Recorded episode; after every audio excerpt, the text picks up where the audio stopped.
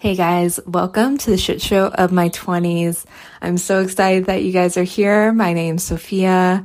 I started this podcast in the beginning of April and I got furloughed at the end of March. And quite honestly, it was so hard for me to comprehend and deal with that. I was like, I have two choices right now. I can start the podcast that I've always wanted to start, or I can let this really deter me and start emotional eating and just sit on the couch and do nothing. And I decided to go with the first choice. And I'm so glad that I did because I've got to meet so many inspiring people from all over the world. And I hope that you guys see yourselves in some of these stories because I've just been having so much fun. This has been lighting me up so much. And I'm really glad that I put myself out there and decided to start it you know, I was like, you know what? Fuck it. I'm just going to start it. And I'm so glad that I just did that. And I know as an introvert, it's been pretty hard to like put myself out there, talk in front of a camera, talk to all these people I don't know. But I feel like this has been such a growing experience for me. And I feel like I need to share that with you guys because maybe there's something in your life that excites you but kind of scares you at the same time.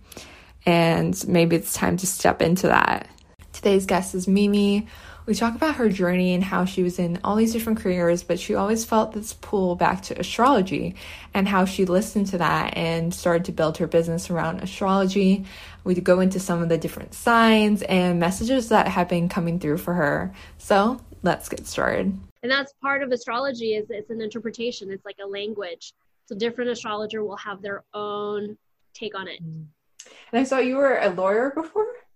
Is that correct? Mm-hmm. That's so interesting because I've been yeah. talking to so many lawyers who turn into like coaches or are Austra- like they do like a total career shift. That's been interesting. Yeah, I mean, I knew my second year of no, not my second year, my second semester of law school. I I was sitting in my torts class, and torts is all about like all the wrongdoing mm-hmm. and also well if you did certain wrongs how do you compensate and I realized at that moment, it wasn't so much about justice, but it was more about, well, who can argue the best to get the most money for the injuries that was caused, whether it's your fault or not, right?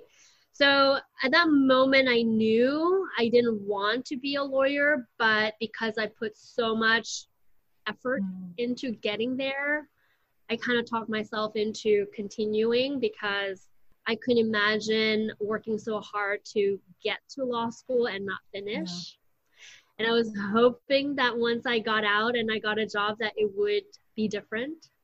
And I think that there was a, already a bias, you know, like I've already decided, but I didn't, I don't think I had the courage to tell myself, no, like just walk away. Mm.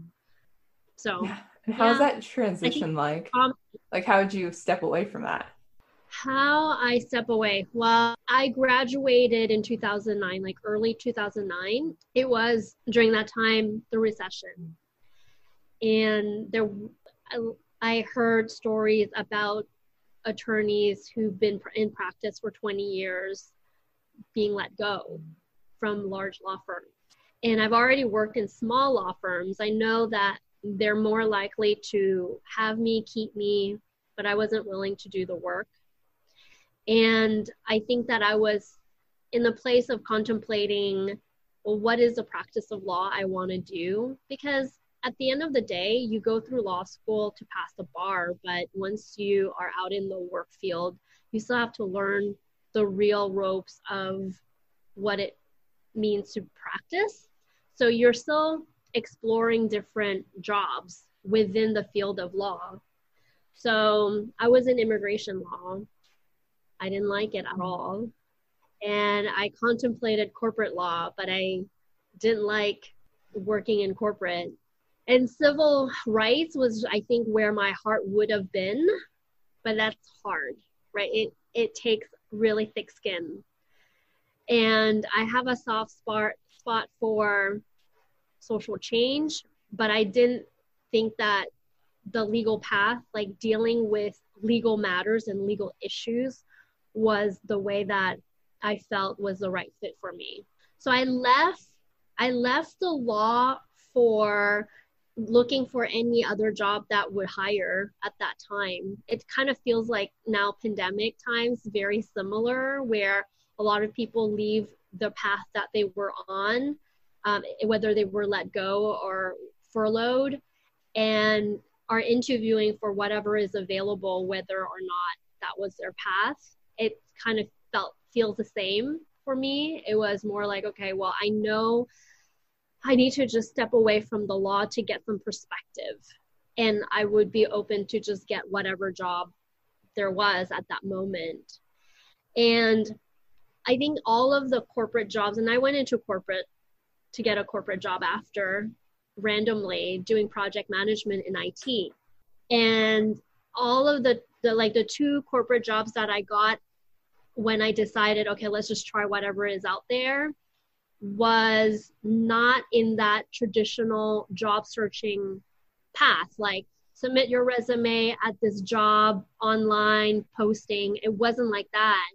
It was really about who it's really about who you know and being at the right time at the right place. And that's kind of how I found I landed a job randomly and it wasn't even an open position. It was just a position that was sort of thought about and because they interviewed me they decided that i was the right person for that role.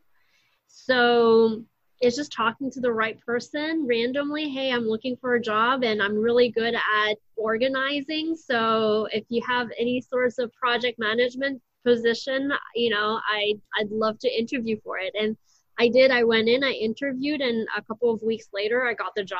And that's kind of random and that really set the path for the next three years of my life doing project management in IT, but I work with uh, the legal team. So I bring, I brought in my legal background, but I wasn't doing law. And I did that for three years. And then I really did not like working a corporate job. It wasn't the work, it wasn't the people. I think the people always makes it really hard to leave because they're cool people to work with. And the projects that I work on weren't hard, but I also knew if I were to continue, I asked myself, can I see myself five, ten years still doing that? And my honest answer was no. So if I couldn't see myself five years doing exactly what I was doing and put in more time, then I decided that this is not it and I had to go find something else. Like so I'm my mentality is if I don't like what I'm doing, I've got to find something that I do. Because it's really miserable to stay doing something that you hate or that makes you feel sad or depressed or aim, aimless. So that's kind of how I ended up, like, first of all, leaving the law was knowing that that's not I what what I wanted to do. And I think that the economy and the market helped. You know we we're rational beings so we're trying to find excuses to validate what we're thinking already. So the fact that the market was really bad propelled me in a position to say okay well no one's going to really hire anyways. I'm not sure what I want to do, so let's just try something completely random. Mm. so that's that was my mentality at that time. How did you get into astrology? How did I end up in astrology? Uh, professionally, that was after I left my corporate job uh, in 2013. I the moment that I left my corporate job, I was again in search for what's next what's the thing that i'm supposed to be doing what would bring me fulfillment and joy. And i had no idea. I was like super lost. And and at that time i wasn't in my tw- my 20s anymore. At that point i was in my almost mid 30s so you know another career change. And i think 8 months had passed and then my husband probably was thinking, well, she's not finding anything. It's been eight months. So he proposed that I consider astrology because for the time that we've been together, I think we were together for nine years and married for five years at that time. And he's like, the entire time I've known you, you astrology is your what's consistent in your life it's astrology you always go back to astrology. You've been doing astrology since you were nine. You should really consider doing astrology as a profession. And i never did. I mean i did in passing when i was like younger but it was a an idea. It was never something that i seriously considered. And i think that the moment that my husband suggested that I explore that as an option, it felt really good. Like I, I felt my whole body relax, almost like he gave me this green light, like go for it. And I think that that's what I needed, like this little nudge and this push that I wasn't going to be judged because it has a stigma to it. And I knew that I had to confront people asking me, or maybe the people that would think, you know, why would she spend three years in law school to then now do astrology? It didn't logically make sense. That's now how we're trained and raised to think about career choice, right? Mm-hmm. Uh, in school. So I said, okay, well, if it didn't, if if astrology didn't work, then we'll just again go back to the drawing board and look for something else. And if it did, then great. And so that's kind of how it all started. And do you think it helped that you took the pressure off of it? Uh, the part of if it works, it works. If it doesn't, it doesn't. Yeah. You know, there's always doubt because you, we tend to think, well, yeah, what if it didn't? Then I wasted time then I could be doing something different. Then I'd have to search again. So it's all these th- thoughts that, yes, there is a little bit less pressure, but also knowing, well, what if it didn't work? Then you, you know, I'm starting all over again and I'm not getting any younger, mm-hmm. you know. And how did you start off? Did you start off doing readings for people? yeah, I just offered tons of free readings. And so that was in August of 2013. So I told myself, I gave myself until the end of the calendar year. I just told all of my friends, everyone that I knew, I said, okay, I'm offering free astrology readings so that I can practice and learn what it looks like to do this professionally. Because when you do it for fun for yourself, it's just for fun there's no pressure, there's no structure. But when you have someone sit down with their time, you want to make it worth their time. So I just did a ton. And really, at the end of the day, practice makes perfect.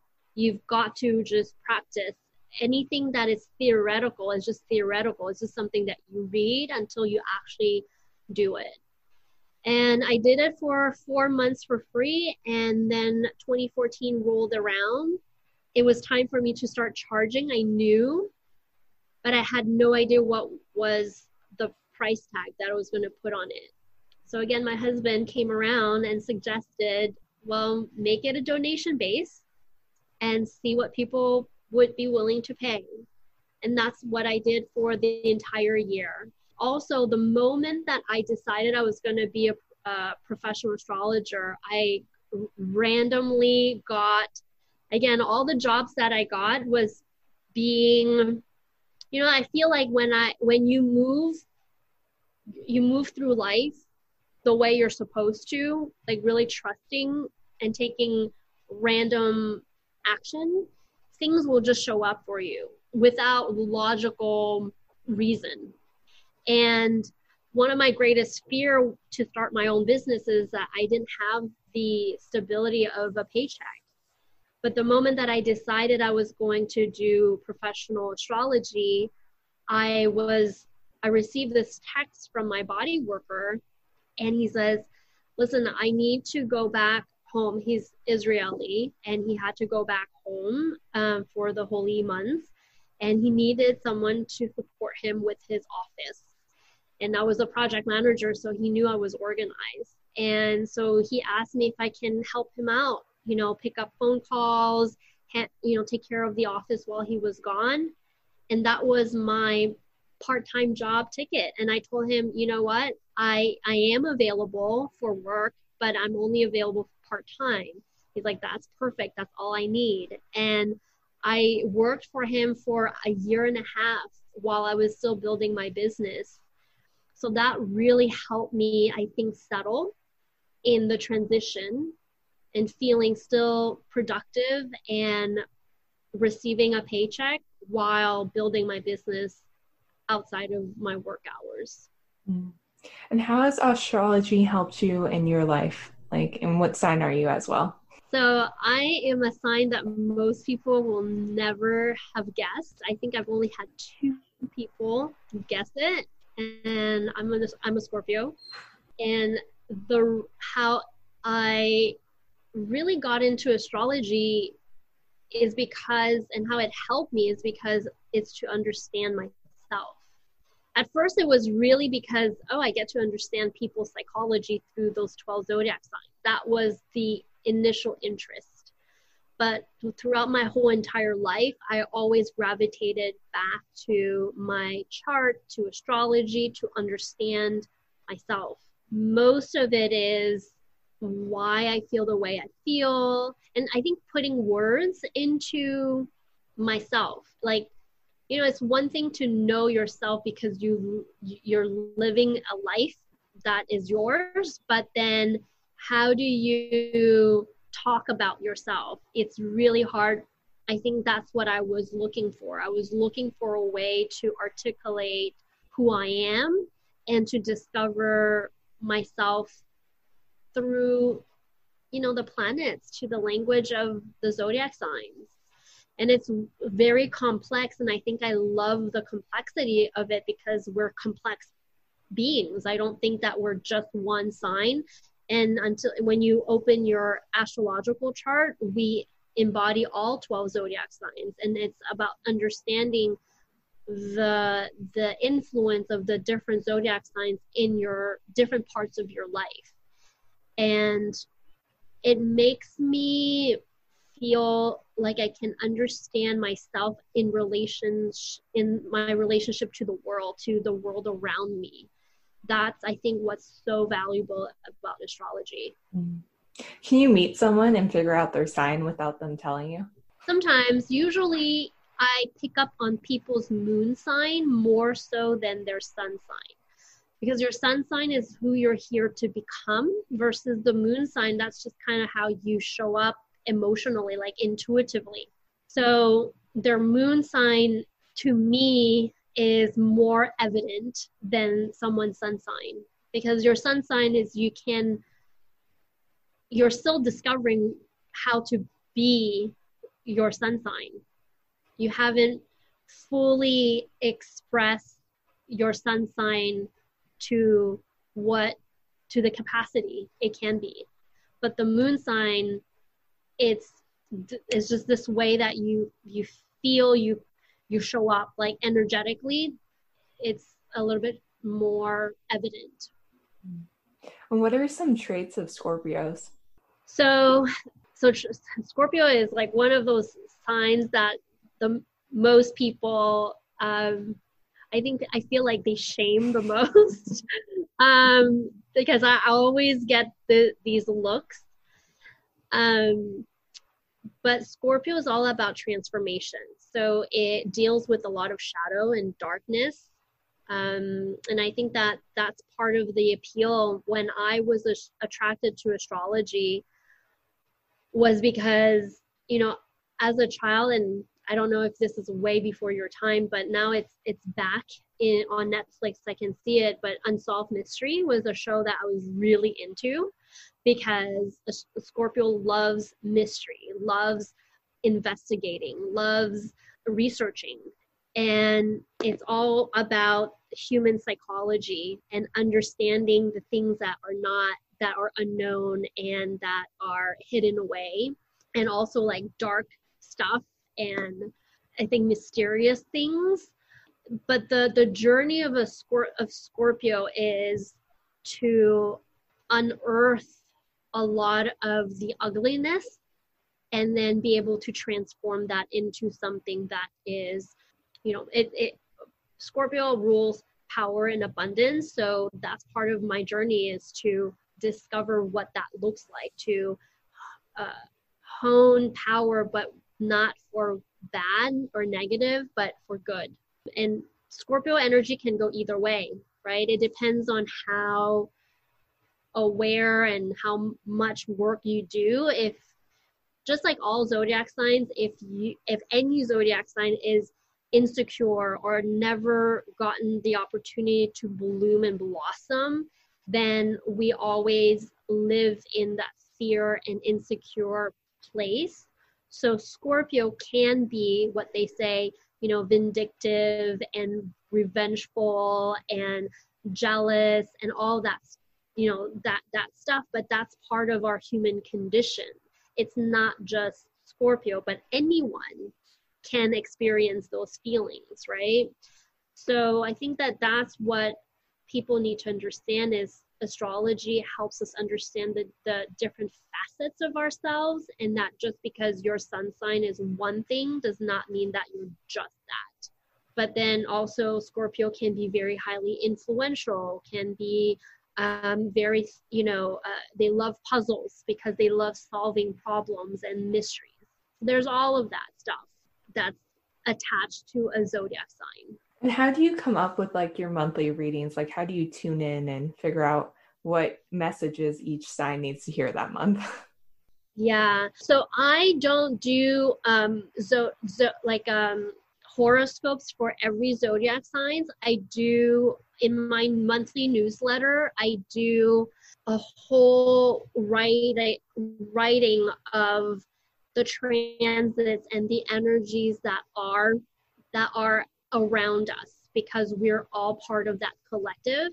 Reading, doing monthly horoscope, for me, I really believe that everyone, because everyone has their uh, their astrological chart, to have a personalized reading is way more meaningful because it actually is about you, not just everyone that shares the same sun sign.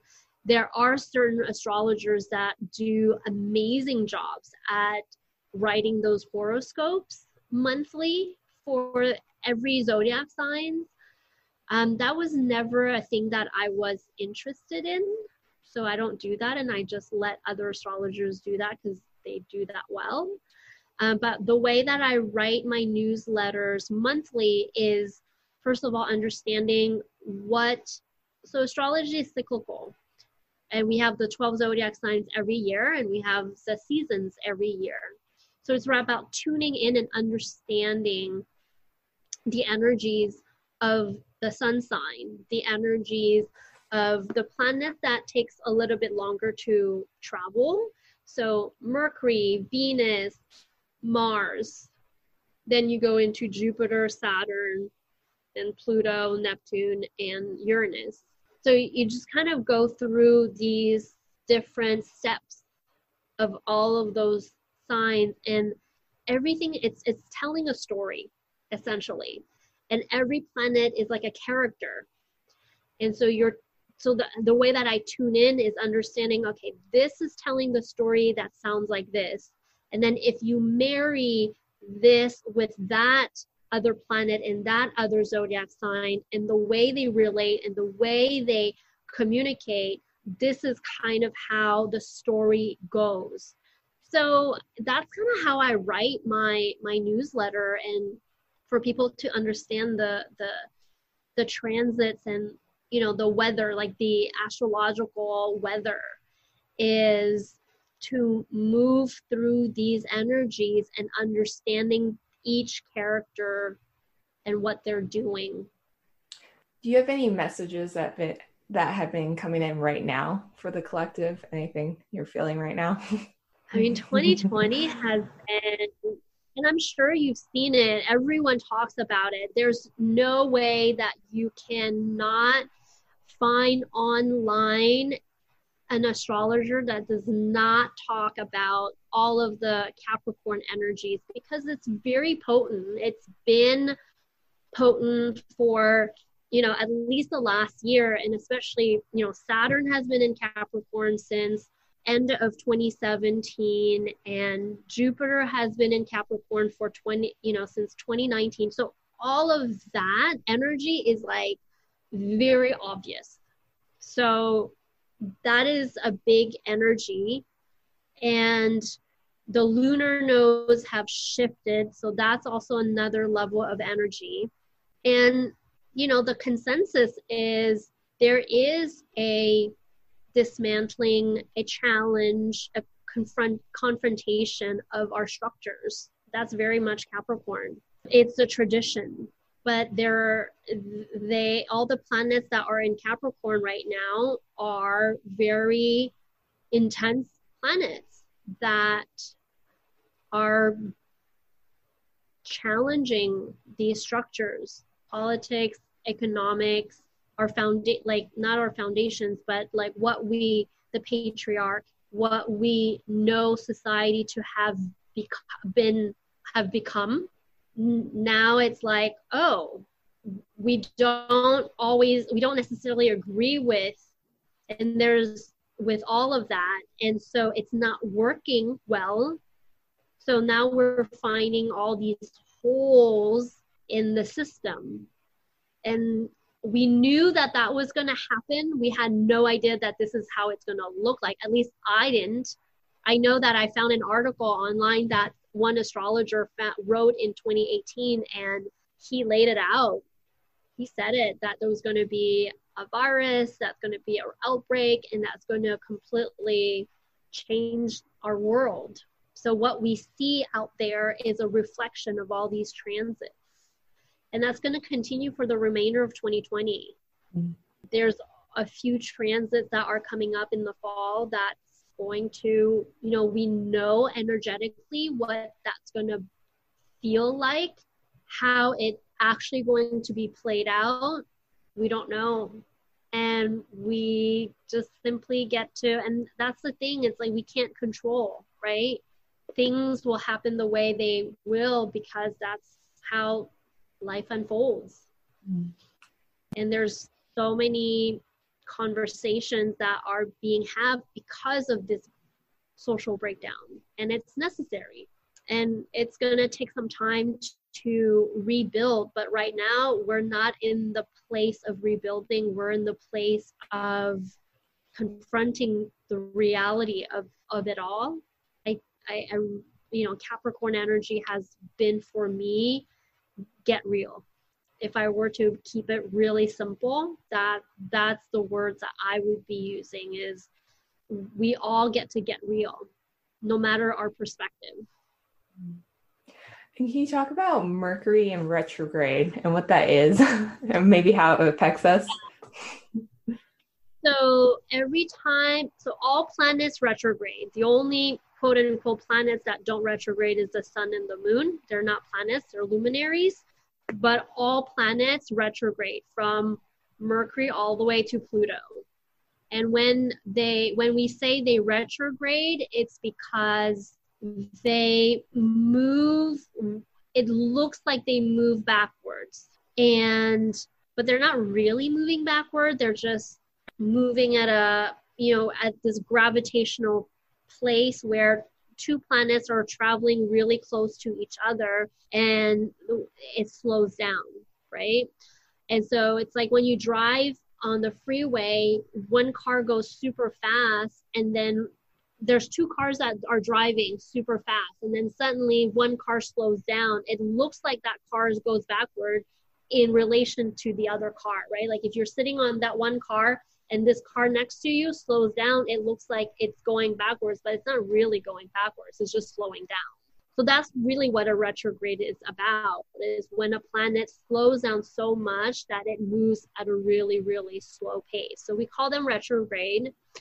And every time a planet retrogrades, it's because clearly they're not moving forward in a direct motion. So things are not externally expressed, but that the energy is internally expressed. So that's why they say that when Mercury retrogrades, it's time for us to re- revisit, review, redo certain things, um, reflect. It's all the re. And it, it requires us to slow down and um, either c- complete certain things that we left off and we didn't finish. It could be that there are certain things that if we do too fast, we've got to slow down. Why Mercury has such a bad rep is because I think once you have, it's like this bandwagon, right? One, once once someone say says something bad about something, then it becomes this whole thing because everybody starts saying it. So that's how things become really popular and it becomes mainstream, it becomes part of the culture. But I think a lot of astrologers love Mercury retrogrades because Mercury rules communication. That's why people say, you know, there's a communication breakdown when Mercury goes retrograde. Well, that's because, you know, we tend to move super fast, and Mercury is a very fast moving planet.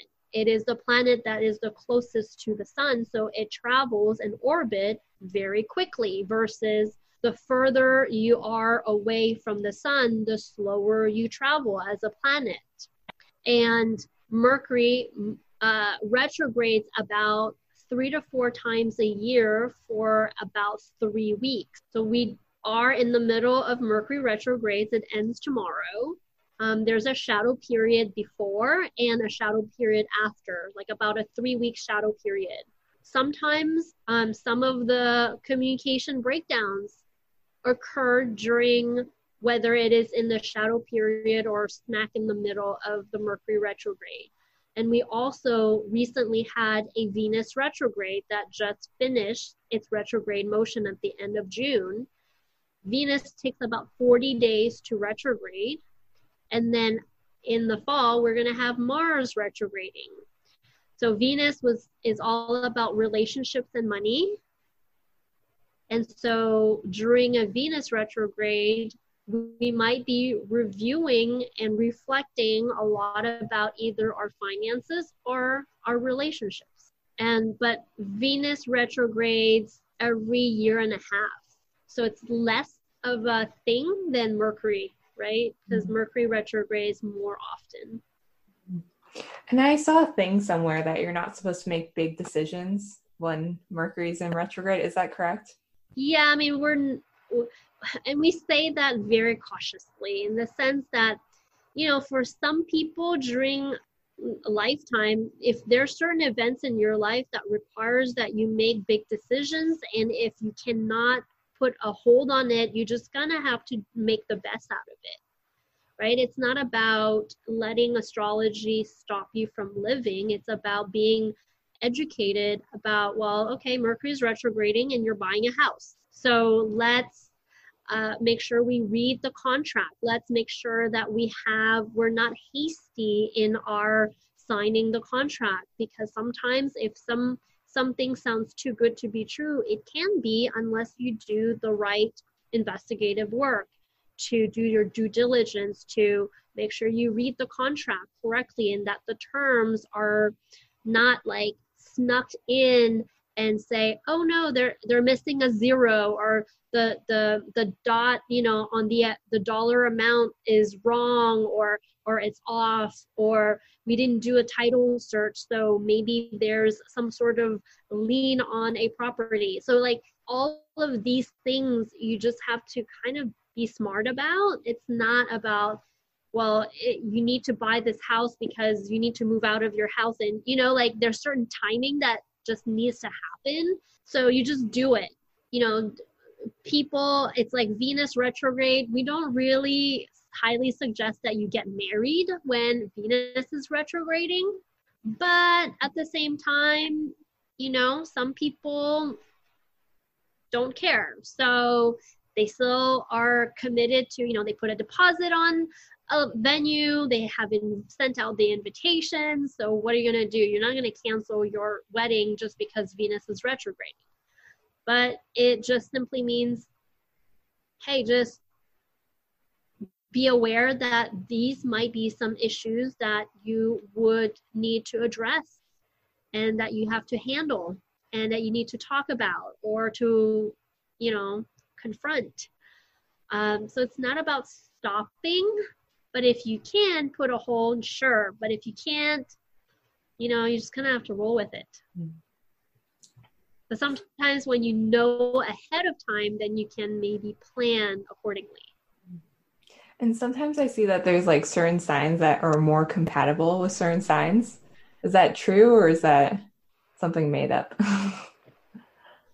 well, there are certain, I think I would say, affinity of certain energies with other energies. But also remember that when you pull out your astrological chart, you are all 12 zodiac signs. And certainly there's going to be certain zodiac signs that tend to be more dominant than others.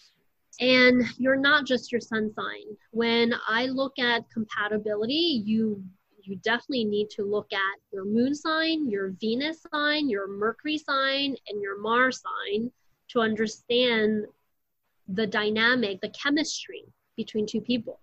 So maybe your sun sign might not be compatible in the sense like, you know, someone who is a fire sign with a water sign. What happens when you bring water and fire together? Either a lot of water can extinguish the fire. So, what you do to a person is the person that is strong water might um, put out someone who has strong fire or what happens if the fire person has so much fire, well, it will steam up the water person.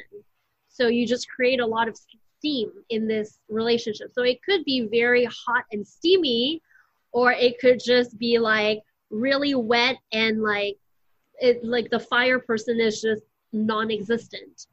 So that's not a really good dynamic energetically. But you also want to look at the other planets because the other planets do talk to the the other person's planets to see how they communicate so there's different lines of communication and different lines of chemistry um, so you'd want to look beyond the sun sign. But there's but as far as the elements and certain zodiac signs there are certain ways that some people tend to have a greater affinity with other people. And but sometimes when two people get along so well that what happens we get really bored too. So there's no so when i sit with people and talk about their relationship there is absolutely no way that you found someone that is a hundred percent compatible there's always going to be something that is challenging and difficult that you don't understand about the other person. The question is, can you live with that? Can you accept that? In and when you look at your own personal chart, the things that are difficult in your chart are the areas that you grow the most. The areas in your chart that are super easy and comfortable, then there's really nothing for you to do except just, okay, great, these are easy. You know use what you have your strength.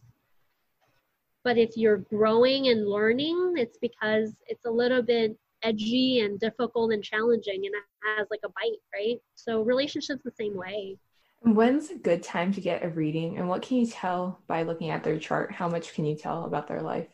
A good time to get a reading is when you really feel called to start understanding either yourself or understanding the period that you live in. Like um i like i said earlier astrology is cyclical. So the planets are orbiting around the sun and there's a certain time period in your life that you're naturally going to have questions. And there's a lot of tools out there to help us understand our purpose, why certain things are chal- are being challenging right now, whether it is about your relationships or whether it's about your career or it could be about your health um, or just your purpose in general. Those are things that most people come to me and talk about. Those are the topics that are the most popular topics is I'm in a relationship. I'm not sure if I want to still be with this person. What can you tell me? Or, you know, I'm in a job that I'm not really happy with, but I don't really know where, where to go from here. Some people just are in a place in their lives where things are just kind of average, right? But they want more and they just don't know where to go. So, be able to read your chart allows me to start seeing what your chart can tell me about your life. Reading a chart is not about me telling you what to do with it, what your chart says that is available for you to understand so that you can start aligning yourself with the things that seems most natural to you and it's also important to understand. So I've always said, you know, you're not, no one is born with a manual. We don't know how, you know, it's not like we have a car and there's this manual and if it's, it's like tells you how to drive the car and use all these buttons and how to fix certain things.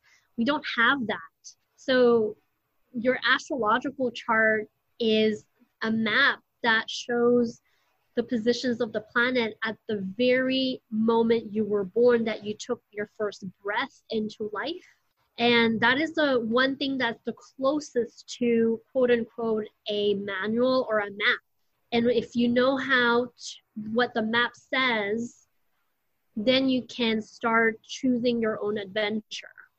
Some people don't care right? Like they don't they don't need to know and they just rather just do whatever they feel like doing.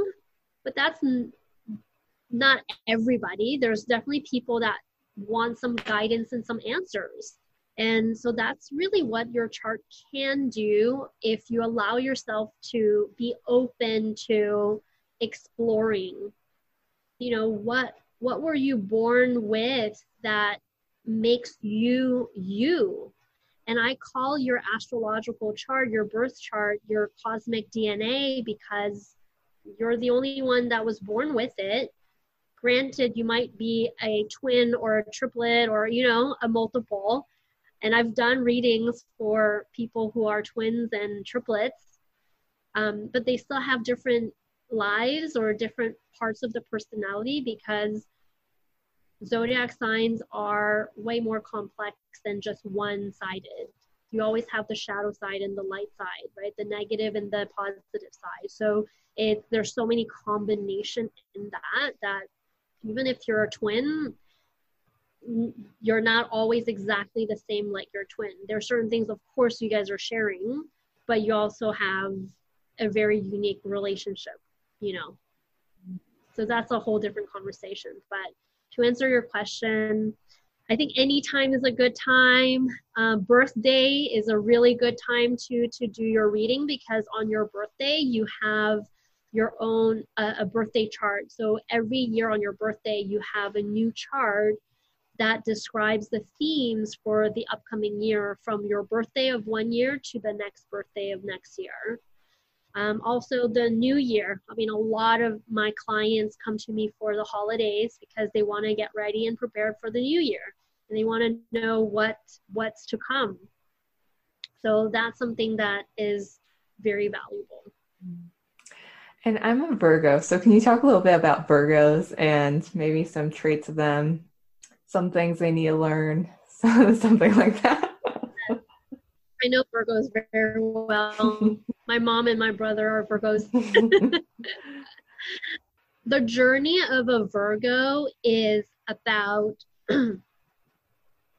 it's really about service, being in service. It's, you know, they, they say that Virgos are workaholics and they want to be perfect, but it's, yes, that's, that can be true, but you can also say that about other people that are not Virgo.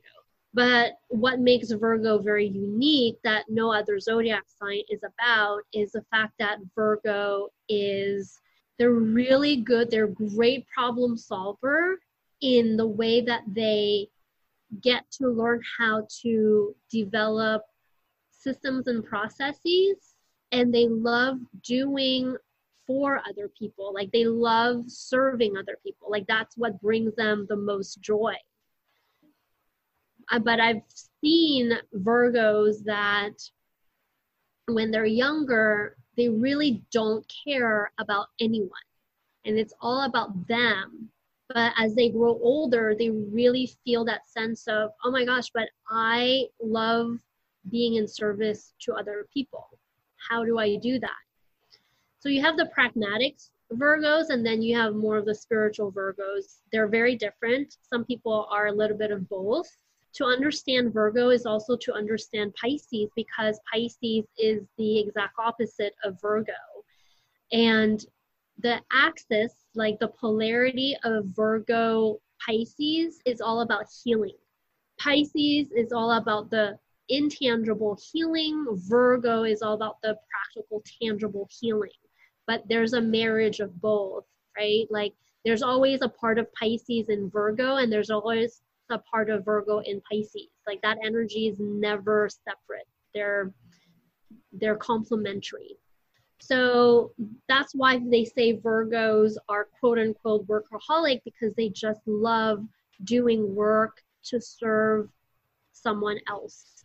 And it's a very selfless journey if that Virgo allows themselves to find that sense of that purpose for themselves is oh how can i help you? Re- you know really virgos are great at saying that is you're if you if you have a friend or family that feels down or is coming up against something that, like a hardship then a virgo is at their best self when they feel like oh my friend or my cousin or aunt or parent or sister is not feeling well, you want to go in and go, hey, how can I help you? And what is something lighting you up right now? So much. I just had a little puppy, so he lights me up. Did you just get him? Uh, yeah, I just got him like I think a week and a half ago. So, um, and it's great during pandemic and he just definitely is a joy and he re- definitely reminds me because i lost my 11 um, year old dog in early june so you know like the the puppy is like this new life and reminds you of the innocence and i think during this pandemic time it's great to reconnect with that innocence right? To kind of help us see the larger picture that it's, yes, it's challenging out there, but there's still a glimpse of life that is new and it's still exploring for him he he still hasn't gotten outside because he hasn't he doesn't have all his shots yet so i know that there's so much for him to explore and that's kind of like a, a reminder for me to wow there's still for me even now at my age, still there's so much for me to explore. Mm. I think that's really the the highlight. I mean, there's a lot of other things, but that is my highlight. What is something that most people don't know about you? Wow, there's I think there's a lot as a Scorpio. we don't uh, we're very private. What they don't and there's and I know there's a lot too. this is so good.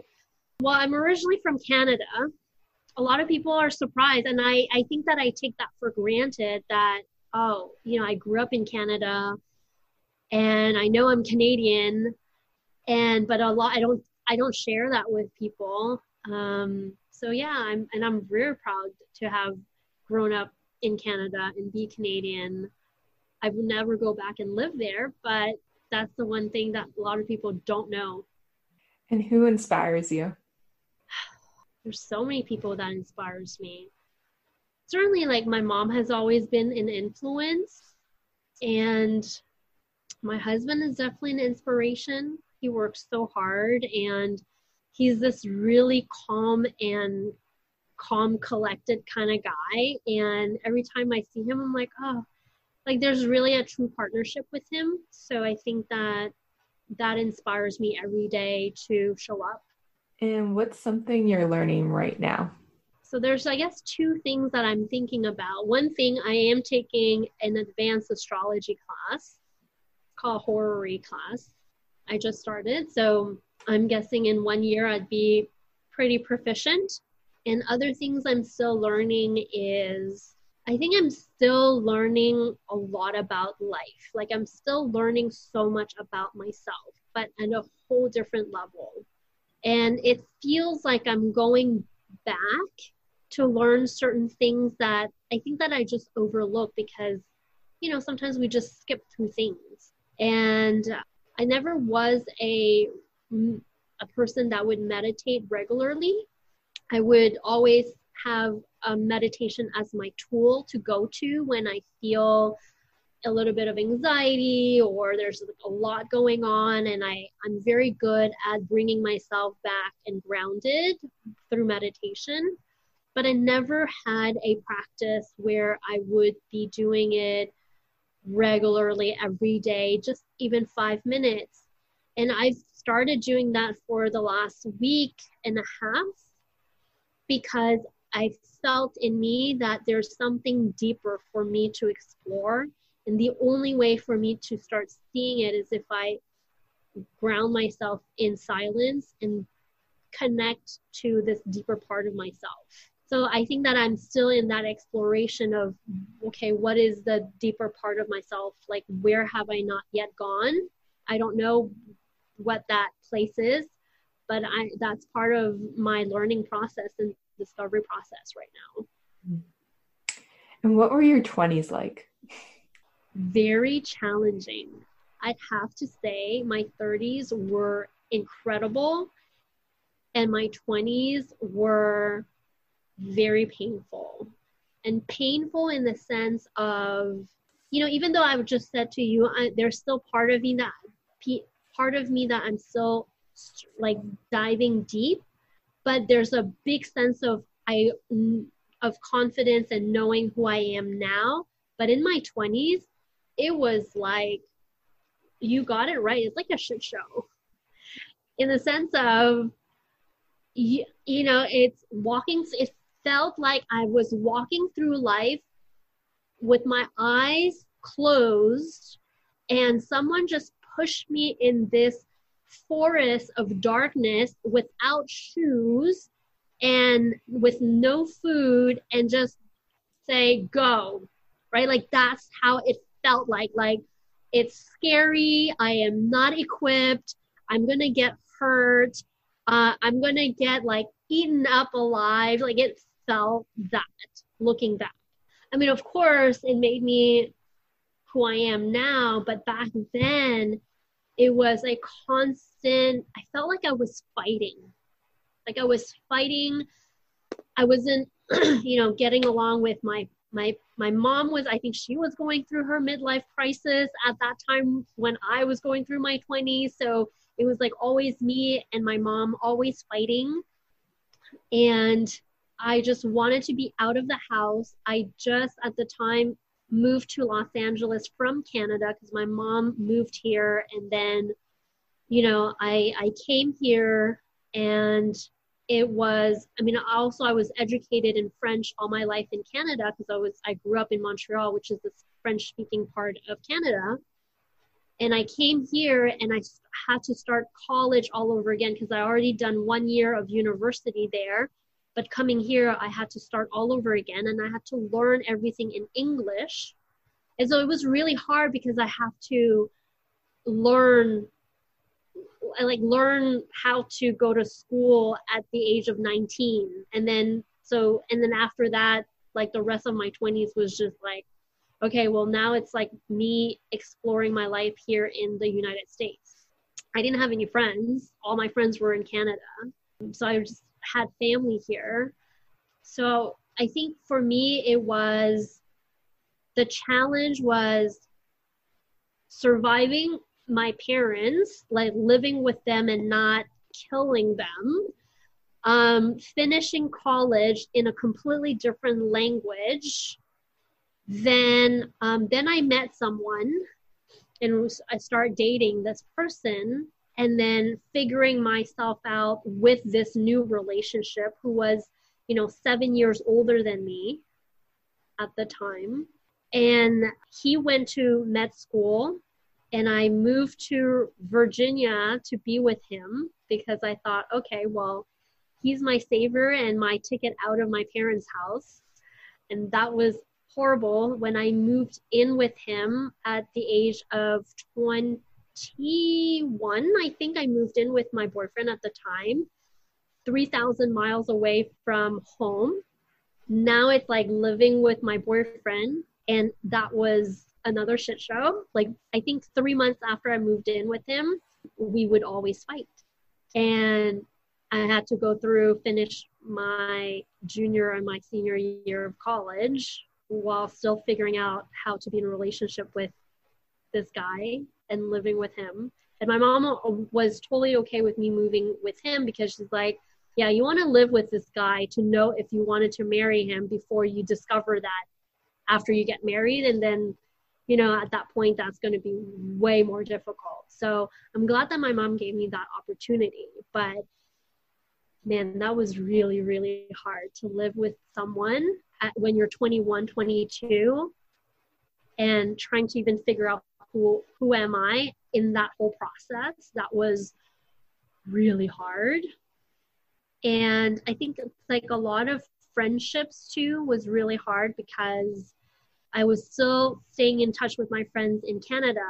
So I'm, I'm still maintaining friendships that are in a completely different country, trying to hold up my own personal relationship, creating my own friendships, and also not flunk out of college. That was hard. And then after college was finding work. But then I also was here as a foreign student and I had to have, and I had like, you know, to find someone that would sponsor me to work here in the States because I'm not, I wasn't a citizen then. Mm-hmm. So it's definitely much harder to find work if you're you don't have citizenship. Employers are not really willing to invest in someone that could possibly just go back home or they have to sponsor and pay money for you to stay and all that stuff. So it gets really complicated and and I think that also I had a, this huge crisis. I remember the summer before my senior year of college, I had this moment of panic because you have one year of college and then you know there you go out in the world figuring out life as an adult and i had no idea at the time what i wanted to do career wise so i would spend my entire summer at the career counselor's office taking all these tests personality tests to figure out well what is the job that i'm supposed to have after i'm done with college. That was really hard. I still remember. It was so traumatizing because I was so, I think I like put all of my energy onto her. Like, you need to tell me what is my job when I graduate from college, right? And I also remember, I don't know why, but my senior year of college, I, everywhere I parked on campus, I would always get parking tickets.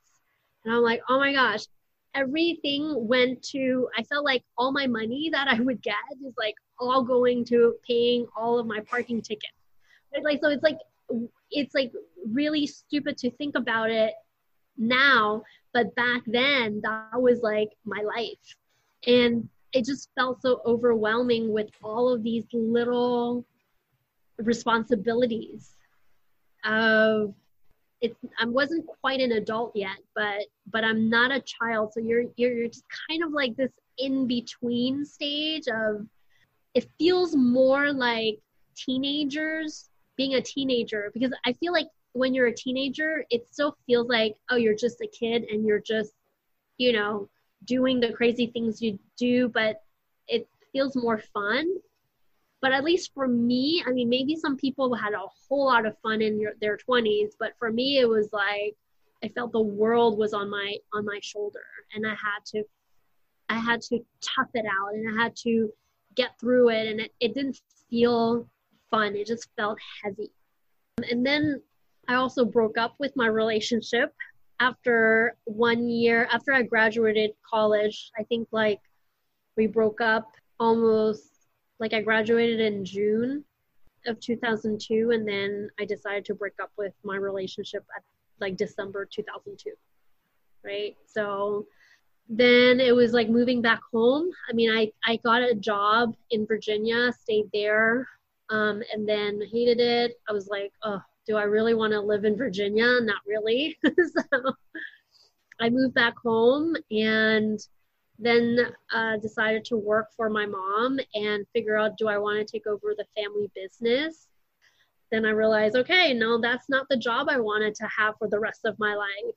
Uh, I don't want to run a family business. It's not even my business, right? Like I would just have all these decisions I had to make. And I think that in my 20s, that's what I felt like everything was a decision that I had to make. And uh, so then I was back on dating the dating game again. It's like, okay, now I'm single. Now, like, who, like, who am I when I'm not in a relationship all of a sudden? So that was tough. And I remember going on so many different dates, and it was just, oh, exhausting. I hated it. I was, I've always been like this monogamous, like, serial relationship person that, you know, I'm just in this relationship, I'm just with this person and then if I'm not with this person, like it's almost like I had this other person that I'm dating for a while and it was just felt easy, but then suddenly you don't have a relationship and then you're searching for that relationship. It's like going shopping and you just have to try on so many outfits. And then at some point it's not fun anymore. It's just it's just work because you're like, oh, this pairing this with this. Oh this doesn't fit well here but then it's too tight here but it's too short here. It's too big there. It's like all of this criticize like criticism. And i was like oh my gosh this is this is miserable. So um fast forward and then i was in a long distance relationship with a guy that i was with in virginia and I, but i decided to move back home in california and uh, then decided okay well the long distance relationship not working for me. I'm not going to fly back and forth. I didn't have the means and i'm not going to you know ask my mom to pay for my ticket to travel back and forth. And anyways that was in my 20s and then i met my husband in my 20s i was like 26 that was also another interesting relationship because we didn't get along the first time we met we had like the worst first date. I met him through my cousin.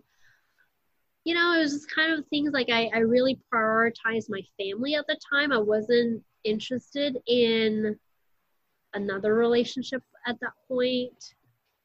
I think I was really exhausted. I felt like, okay, 20, 2002 through 2004 was two years of just figuring out relationship and it just, I was like burnt out at that point. Mm-hmm. And why did you decide to go on a second date with him if the first date went bad? because he asked and because and I I'm the like I'm the eternal optimist. I'm like, okay, well, first time was poor I mean, everything you can think that it could go wrong did get go wrong and it's now talking about it it's hilarious, but at the time it was like, this is a comedy. This is like out of a movie. And, but you know, I think he was my cousin's boss and I didn't, I, I wanted to give him another chance and he promised me a really good meal and i'm like okay sure if you're willing to go on a second date with me then i'll i'll say yes and the second date went way better. We actually were courteous to each other and we were not arguing like we did in the first date. So the second date went better. So then we had a third date. And then, you know, now we're married. and if you can go back in time and talk to your 20 year old self, what would you tell her? Oh, you know, and part of me want to say like just chill out, but to be honest, I don't think that I was that type of person to just chill out. I think I would have told her to take bigger risks for sure. And I, I thought, I thought at the time I did take big risks, like, you know, yeah, I moved to a completely different state, you know, without my parents, all of that, but that was not my security blanket, right? To be at home and all that stuff. My for me it was like I wanted freedom, I wanted independence. I didn't want people to tell me what to do. So I did everything to be away from authority as much as possible. But at the same time, I don't think that I really went balls out either. I think I did kind of play it safe to a certain extent. And I think I wish I did take bigger risk and see really what what boundaries I can really really push, but I didn't. But that's I think if I could go back time, I think that that's what I would say to her. Mm. Thank you so much for doing this. You're very mm. welcome. This is great. You're an awesome interviewer. You. Where can people find you? I am on Instagram very often. So you can find me at Exalted. It's I G Z O L T E D. And I also have a website called igzolted.com. And so you can reach out to me, DM me. Yeah, no, you can sign up for my newsletter too. So you can get a dose of astrology every month. Thank you guys so much for listening. I love if you can leave me a review on iTunes. Please feel free to share it with any friends you think the story would resonate with. I hope you guys have a great rest of your day.